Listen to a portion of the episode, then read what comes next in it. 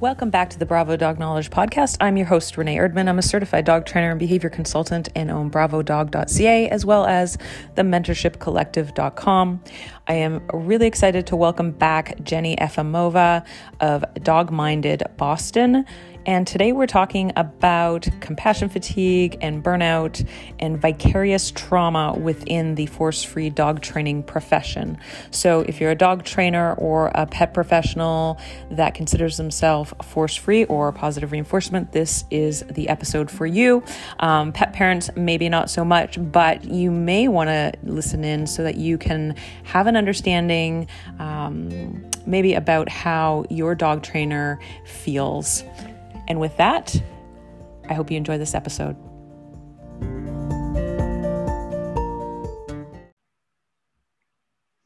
Welcome, everyone. I'm so excited to talk to Jenny Efimova of Dog Minded in Boston. Jenny, welcome to the podcast. How are you doing? I'm good. Thank you so much for having me. It's always um, a pleasure to be here with you. Yeah, I love that you're back. Um, for those of you out there who don't know Jenny, Jenny, why don't you give, just give us a quick introduction, uh, who you are, what you do, and all that fun stuff? Sure. Um, so my business is Dog Minded. I'm located in Boston. Um, I provide mostly private training um, for puppies and adult dogs. Um, I do in person. I also do a lot of virtual work. Um, and I also do some online classes. Excellent. And before dog training, what was your background? So, before coming to dog training, I worked with survivors of domestic and sexual violence. So, I was a domestic violence advocate for over a decade.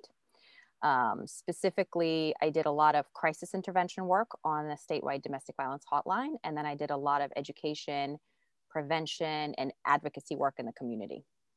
Wow. Okay. Well, you're the perfect person to be talking about vicarious trauma and burnout, which is what we're going to be talking about specifically within the force free slash positive reinforcement based um, pet professional world.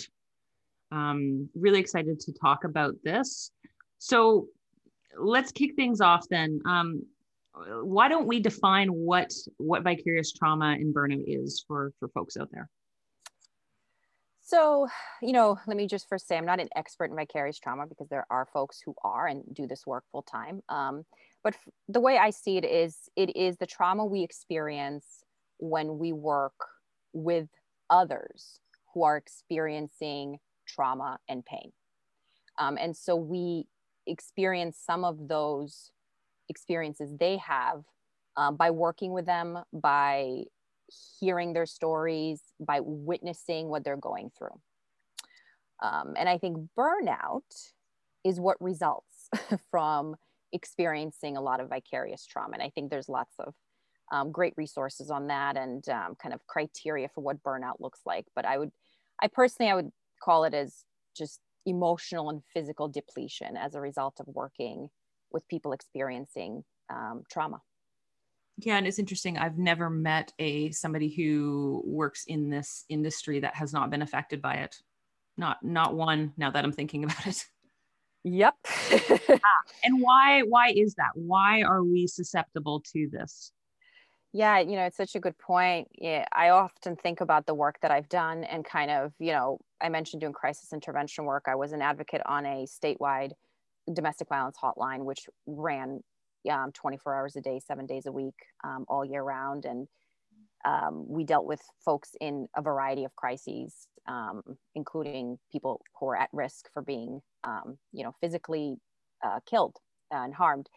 And I kind of thought that you know transitioning to doing this work that i would be prepared that i would be you know that i knew enough about trauma and i would be prepared. And i really was not prepared for number one the state of animal welfare as a whole and also what it would mean to be a dog trainer and a, specifically a positive reinforcement based trainer working with animals. I think that there is just this work is inherently challenging whether you're you know doing shelter work or you're in veterinary care there's just so many pieces that make it incredibly emotional.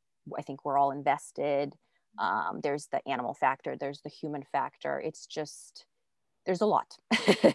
Yeah, I don't think anybody could be prepared for it really. I mean, I worked in a completely different industry for 15 years and it, a pretty cutthroat one, mm. but not in and and advertising agencies. I mean, it's a different cutthroat. That's right. it's it you know, we're we're concerned about making money for for our clients. It's not an animal welfare and a human welfare issue. Um, so there almost needs to be some sort of uh, training within any large um, positive reinforcement slash force free dog training course um, or school i think um, to help prepare us as much as as as we as you can sort of prepare one for that. Uh, i agree. I mean i think we have um, some very unique challenges. Um, you know i'm just going to speak for myself. I can't you know i'm not going to speak for others but i i do i have you know heard from folks who who agree you know number one we work alone you know most of us work um, alone you know some may work in facilities or have teams around them but for the most part when we're they're working with clients in their homes or we're doing virtual sessions you know we're working alone and so we don't have that benefit of you know turning to a colleague mm. um, mm-hmm. or you know walking into your supervisor's office and you know saying hey you know what do you think about this? or like i have you know one set of eyes on this dog you know w- you know what do you see? Am i missing something something? So there's that just innate pressure of worrying whether you're missing something. Mm-hmm. um, w- which i think in other fields like in my past work i always had the benefit of being able to consult someone else. You know if i was on a difficult call i could put them on hold and talk to another advocate. Um, we can't really do that here, right? And then we're also, as positive reinforcement based professionals, are advocating a practice and a philosophy that is still, I would say, a bit radical. Um, yeah. You know, we are living and working within a culture that's really conditioned conditioned us to view behavior as something to be fixed to be punished, to be compelled. Um, you know, the way we see learners, including children, um, you know, we often blame them. And so we're here, we're coming in and advocating a different way of looking at behavior, which is another challenge, right? Um, and then, of course, there is the fact that we're working within a completely unregulated industry. which you know what that means right? You know we don't oh yeah. any, yeah we don't have any oversight. We don't have any standards of care. We don't have any ethical standards um, any that are actually you know enforceable.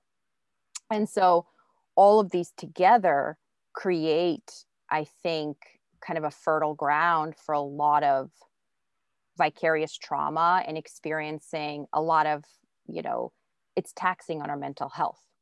Yeah yeah. And that sense of un- injustice goes nowhere at least there's there's just no there's no sort of recourse a lot of the time when something goes wrong or we we see abuse neglect um, malpractice. There's just because it's unregulated we're, we're, we're, we often feel helpless. I mean again i can only speak for myself but also mm-hmm. just from you know discussing this with others. And that feeling of I, I, I, what do I do about this? I've seen it happen. i am seeing it. I'm witnessing it. My clients are telling me about it, but I can't do anything about it. Yes. Yeah. And I it's an that, awful place to be. Yeah. I think that feeling of helplessness is really at the core of so much um, of what we experience, you know, because, you know, for, for me, I'll say a few things. Um, you know, I, I became certified um, in 2017. So I've been professionally training for four years. That is not a very long time, um, but it's enough time to kind of get a good sense of what this work entails. Um, and I'm still learning. So personally, I'm already wanting to give my clients the best and worrying about whether I'm doing so. And I'm also aware that I have to bring them along and I have to meet them where they are. Um, and that the methodology I'm introducing might be difficult for them and they might be transitioning from something else.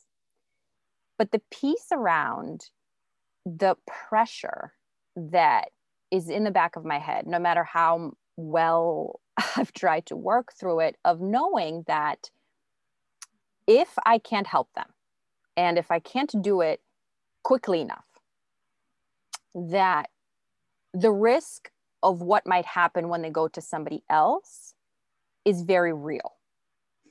You know, and I don't think we talk about that enough. like, I don't know that we talk enough about the pressure some of us might feel about not just generally you know being a good being a good professional and helping people when they come to you for help but really what the implications are if things aren't happening or changing quickly enough? Yeah, it's huge. It's just uh, it's just such a big part of how i think a lot of us feel day to day that we almost maybe that's why we don't it, it's almost normalized into my thought process is that is that pressure to deliver yep. without compromising welfare. Um, but but you're stuck in this crappy position um, which then fosters imposter syndrome as a side effect. Mm-hmm. um, and and you can see where this then spirals out into uh, impacting our mental health.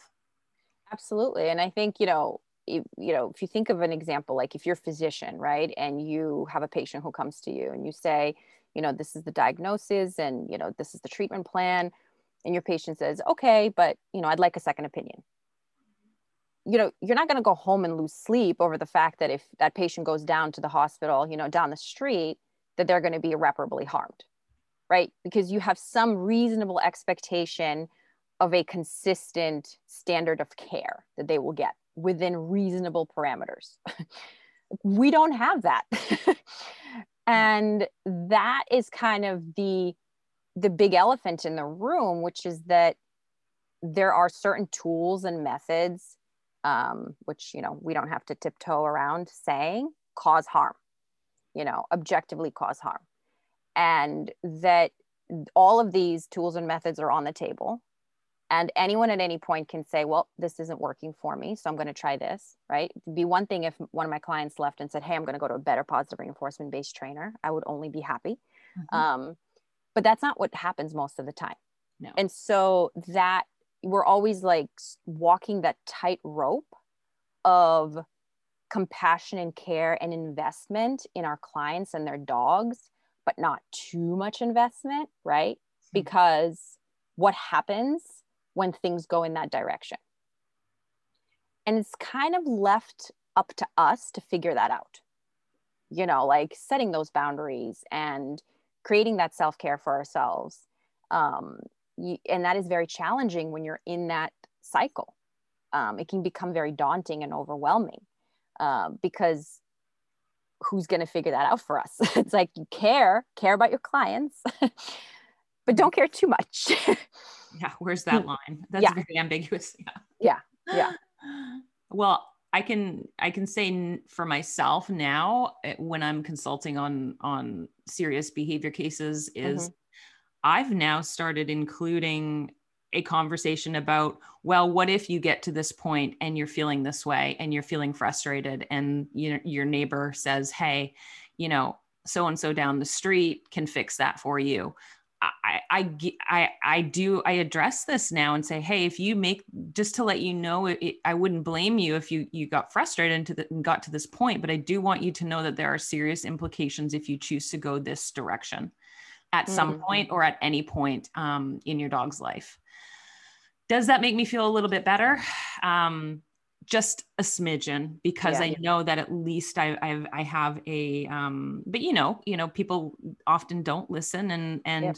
uh, the information presented to them is presented and packaged in such a way that sounds so appealing mm-hmm. and um, when you're in that position and you are desperate you are you're vulnerable and it's it's really it, it really is um I, I don't even think the word frustrating covers it you know it's it's yeah. I, it's it's a bunch of things sadness and and frustration and and helplessness and you know on and on. Oh yeah. Pain and fear right? You're you're afraid of that happening. And i think you mentioned something really important about um that people can be desperate um, and they just don't know. And i think that that's the, the other important part where um, we have to balance the the compassion for people who are just doing the best that they can with the information mm-hmm. that they have. I mean, I've been there. I didn't start with positive reinforcement with Larkin, um, and how desperate it can feel when your dog has a behavior issue, right? Like I've been there. I haven't been able to walk my dog outside, mm-hmm. um, and how those promises can be very appealing, and that you know everyone's sort of doing the best that they can um, but also that we have to we that that's also not a reason enough for us not to talk about the dangers of choosing other approaches and talking about you know we can't talk about harm being done to dogs and their people without really talking about who's doing the harm mm-hmm. you know and I, and I and i feel like sometimes that's where this um, issue comes up a lot because people who can people who speak out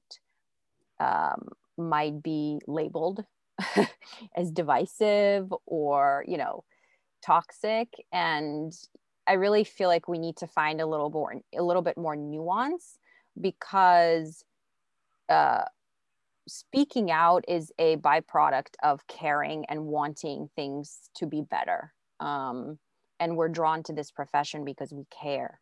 And that we care to be good you know trainers and teachers but also advocates as well. Um, and i really think we want to talk more about that um, and really have compassion for the professionals who are consistently exposed to um, the abuse that's happening in some cases mm-hmm. um, in just the stories we hear day to day and also things we see on social media yeah. And we're also in a position that if, you know, we do want to step up and advocate and be vocal about abuse, blatant abuse, mm-hmm. oftentimes mm-hmm. we are severely punished for it. So living in fear of speaking out about injustices mm-hmm. um, in the in in training um, is it's just it's horrible. You know and and you that's being in a state of conflict. Oh do i say anything or should i have liked that or should i have mm-hmm. done that? And then you know not sleeping at night because and this is common. This is commonplace that day to day you know humane trainers are, are are, going through these cycles of engaging with pe- the wrong people and s- standing up and, and making comments and then you know labeled as um, uh, shaming and I mean, here's the thing would any sane person put themselves in this kind of a situation? like we're not benefiting from it in in most cases. We're doing it because we're we're selfless about welfare. Yeah. I mean, there's a lot there um, in everything you just said. You know, the so the other piece of vicarious trauma obviously is the actual firsthand and secondhand accounts of what happens to dogs and their people, right? And every trainer has one of those and they have them probably daily, right? You know, horror stories that if I shared, people wouldn't even believe. Mm-hmm. Um, and then there is secondhand accounts, which is um, what your clients are telling you. And then there is things you see on social media and videos and images. And those can have a profoundly um, detrimental impact on someone's mental health like you said not sleeping. I mean that is very real. You know we focus i think this is pretty consistent across a lot of issues in our society. We focus so much on how the message is delivered versus what the message is and how you say something about abuse mm. is more important than the actual abuse happening. And I see this a lot in any conversations around social justice, right? We put the onus on folks who are marginalized and oppressed to make their case in the most palatable way to others. Um, and so for me, of course there are ways of advocating that are not going to be impactful. Of course we don't want to shame people. We don't want to harass people. We don't want to um, gang up on people. But we have to be able to have these conversations and have them honestly without conflating uh, discussing what's important and true with shaming because that's not always the same thing. Um, and so what I, I see that a lot because what we're seeing it's hard to digest and it's sometimes people want to have make a comment or express their outrage. And often the focus is on how they're expressing it versus what's actually at the core you know? Mm-hmm. Yeah it's um and social media is is really difficult to navigate i think. Um a, a, lot of trainers ask me you know how do you not get sucked into drama and conversations about these things that you're seeing that are are traumatic? Um i think every individual needs to find their way to have a voice in a way that feels safe for them um, you know for me i again i can only speak for myself i i don't i'm not going to call out an individual or um, anything like that but i'm really careful about I guess I would say that's something I'm really careful about because in past I have been punished severely for it. Um, so what I try and do is get my message across about abuse and, and about um, welfare by, I guess, putting messages out there that would promote facts facts mm-hmm. about what you know do, what what will happen if you use these methods or what will happen if you approach things this way i don't know maybe i'm just not being super clear no you're very clear i'm laughing because um you know we're we're in like a post-truth society and i think about facts and it's like where we can't even agree on you know um yeah, wearing masks. right. what is the truth? Yeah. what I'm, I always come back to that. I'm like, okay, this is, it's not just in dog training, but especially mm-hmm. so. Yeah. Um, absolutely. But I would um, say I'm careful about it because I don't want to be punished for it. And what I mean by punished is I don't want somebody targeting me. I don't want the emotional trauma that is attached to that within social media because of how much baggage is associated with just the day-to-day work of of training with with yeah. clients i mean that's sort of escape avoidance right yep yeah, yeah. you know Absolutely. that's a, yeah aversive control right like you know silence by means of compulsion mm-hmm. Mm-hmm. yeah but it is a very real boundary you we have to um create for ourselves because sometimes we actually can't you know like i saw something this weekend that really just kind of froze me for a whole day. And I just kept thinking about it. It was an image I saw on social media. Um, and it's like I can't really not think about it. And I'm debating whether I should share it and under what conditions I should share it and what does that look like. And um, I mean, the impact is very real, right? And I hear it from folks all the time where they say, like, oh, I couldn't sleep I saw that I, I, and I couldn't sleep or I, I can't, you know, this makes me want to cry or I was in tears when I saw this.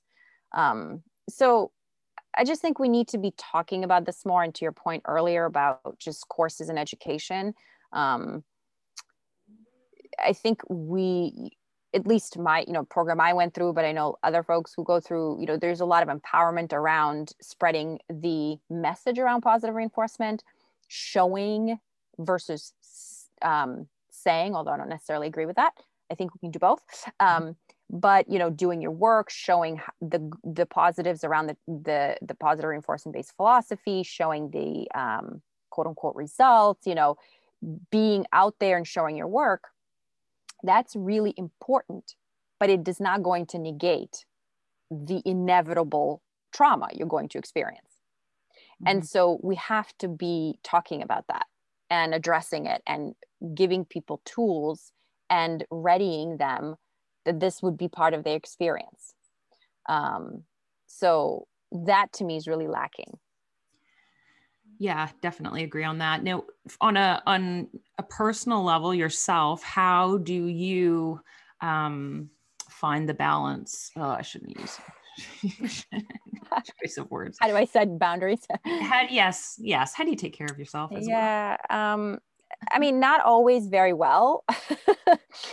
um, I have set some boundaries around social media for myself, um, which is I've limited my comments, um, which has, I would say, diminished the amount of trolling I get.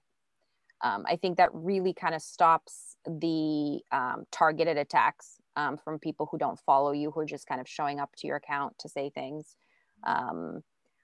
I have tried to um, disengage if I see things uh, triggering content. I have tried to create space from it immediately um, and disengage. And if I have a thought um, around responding or talking about it or sharing it, I always sit on it or I sleep on it. right. Good idea. That's helped me a lot. So, um, and I also have acknowledged that sometimes the, and this is just, I think, social media related um, it can be very cyclical right like you see content you have you feel you have start to have feelings about it you start to check you know you start to kind of it's like you get into a cycle um, so interrupting that is really important.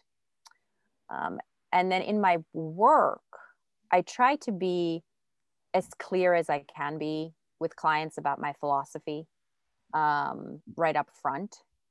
Um, i try to be very um, clear with myself about cases I take um, and try not to take cases I think I can't handle um, because I think that sets us up for failure oftentimes. That can be hard though because uh, you don't always know what what's what's sure. coming. Um, and just focusing on um, I do try to focus mostly on actionable things I can show people and I can demonstrate and I can work um, to expand people's understanding of the benefits, the multitudes of wonderful benefits of choosing a positive reinforcement based approach. That ultimately brings me the most joy. Um, so I try to focus on that as much as I can. Um, nice. I'm not always very successful, but well, that's yeah, kind of no, yeah, there's definitely not going to be a hey, here's the magic solution and yeah. put this into place and you'll be good to go. It just doesn't yeah. work that way. I think it's mitigating the side effects of of of the field. Um, and yeah. for, my, for myself, acceptance about uh, certain things that I cannot change and that I will not be able to control um, has given me a, a small sense of peace, I suppose. Um, yes. Yeah. no, absolutely. I think being able to identify what those things are is is very powerful.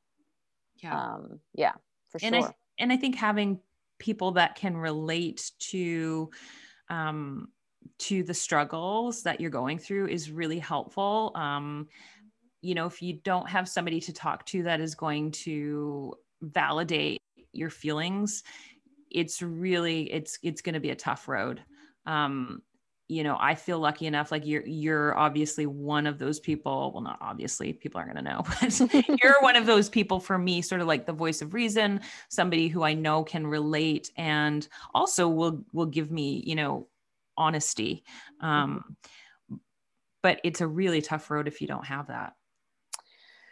Yes i couldn't agree more and i feel like we might benefit from creating more of those opportunities for each other you know um, i don't know what that would look like but i would love to have more um, kind of community support around this um, and for people to be able to access that um, because i do think the isolating nature of the work especially of course especially in the past year um, although I, I do think there's some benefits to how virtual work has brought folks together but I think that's a big piece where I think people might feel alone.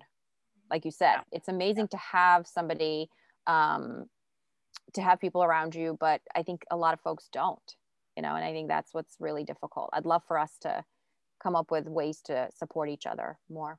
I'm starting some some ideas are starting to now swirl around in my head. So this is good. Oh, good. Good. Good. a way to Yay. make things more accessible. You're very creative. So I'm excited. um, but yeah, I, I think that uh, it's definitely a very difficult uh, line of work that you know again, preparation for what you're going to experience is not really something that can be put into words. I think it's shocking for a lot of people in their first couple of years. Um, at least that's what I hear. And I know mm-hmm. I experienced just the utter disbelief that it could be so unprofessional and um, toxic at times. But the the kicker is that the what you receive um, in terms of you know when you're able to successfully help a client and a dog and improve their welfare and and and really do what you do well is why you keep doing it you know? Very true right? I mean reinforcement drives behavior.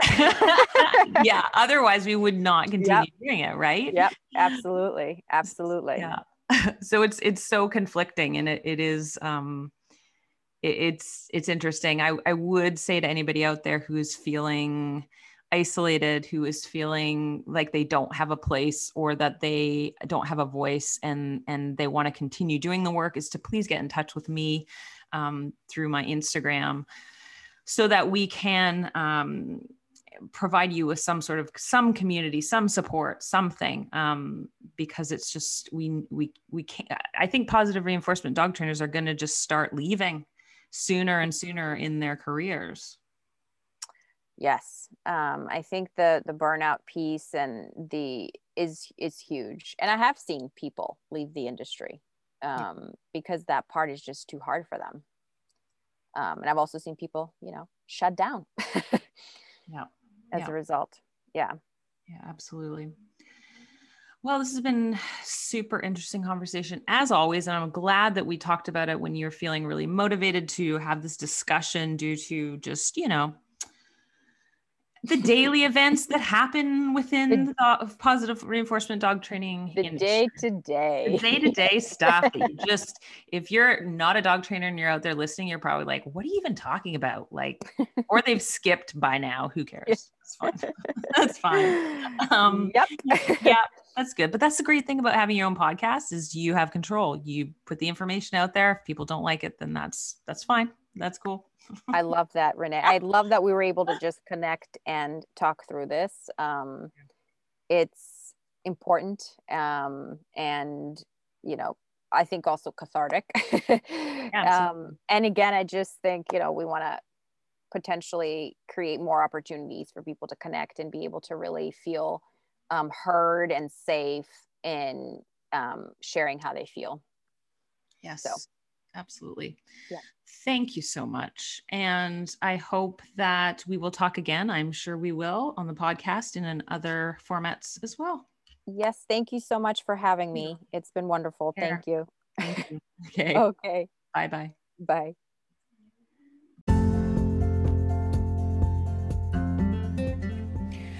Thank you so much for joining us today on the Bravo Dog Knowledge podcast. If you like what you hear, please go ahead and give us a five star review over on Apple Podcasts. That enables us to continue bringing you free content and reach more people.